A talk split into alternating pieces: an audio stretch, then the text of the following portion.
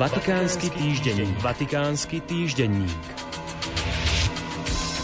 Zdravotný stav svätého Otca je stabilný. František nemá horúčku, ale zápal pľúc spojený s dýchacími ťažkosťami pretrváva.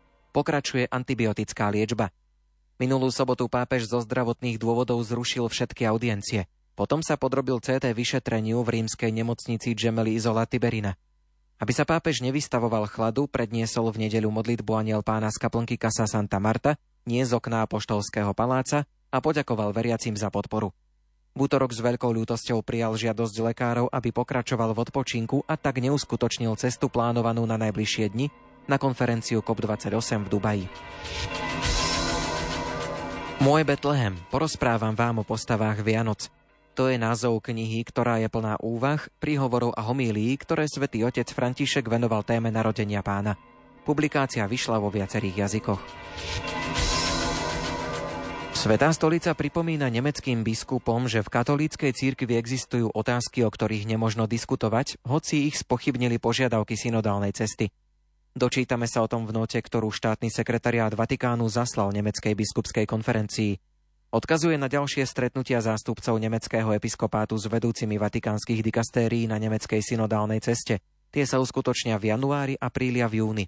Vatikánsky dokument v úvode pripomína potrebu rešpektovať synodálny proces v univerzálnej cirkvi, aby nevznikol dojem, že církev v Nemecku je voči nemu ľahostajná a vyvíja vlastné paralelné iniciatívy.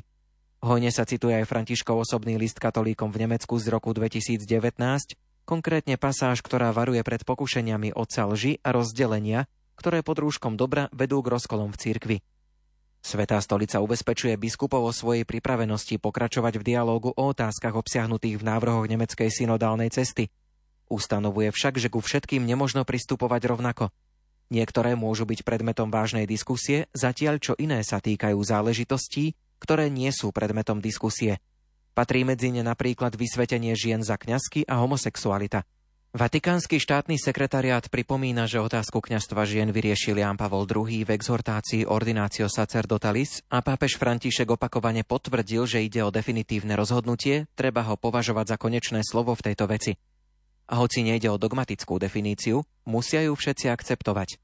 Nota tiež pripomína dokument Dikastéria pre náuku viery z roku 2021, ktorý špecifikuje sankcie stanovené za snahu alebo pokus o prijatie alebo udelenie kňazského svetenia žene.